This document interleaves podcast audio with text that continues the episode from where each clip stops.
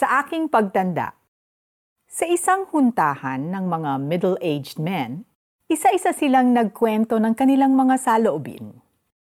Paano na kaya tayo kapag uugod-ugod na tayo? Nasabi ng isang lalaki. Napatanong naman ng isa, paano na lamang kung hindi tayo alagaan ng ating mga anak?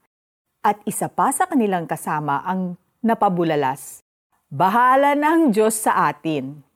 Ilan lamang yan sa maari nating isipin sa ating pagtanda. Maaring sa ngayon, hindi pa ito naiisip ng mga nakakabata, pero malamang sa mga susunod na dekada, maiisip at maiisip din nila ito. Ang takot tungkol sa magiging kinabukasan, lalo na sa pagtanda, ay karaniwan sa mga tao. It's only human to think about and prepare for the future. But No matter how much we prepare, we will never know what the future has in store. It is a relief to know that there is someone who holds our future even when we get old. Nananalangin ang sumulat ng awit 71.18 ng ganito, Matanda na't puti na ang aking buhok, huwag akong iiwanan ang samo ko sa iyo, O Diyos. Nangako ang Diyos sa pamamagitan ng propetang si Isaiah ako ang inyong Diyos.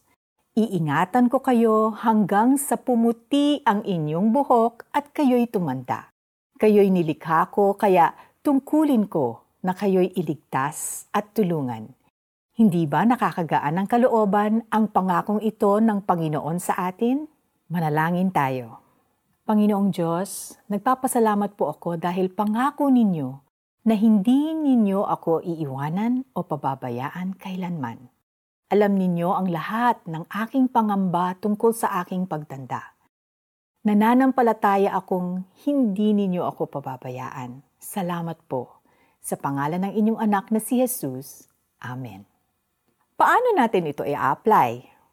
Nangangamba ka pa ba tungkol sa iyong kinabukasan o sa iyong pagtanda? Isipin mo ang mga rason kung bakit ka natatakot at sabihin mo ito sa ating Diyos. Tanggapin mo ang kapayapaang nagmumula sa Kanya. Matanda na at puti na ang aking buhok, huwag akong iiwanan ang samo ko sa iyo, O Diyos. Awit 71 verse 18. This is Felici Pangilinan Buizan saying, The best is yet to come.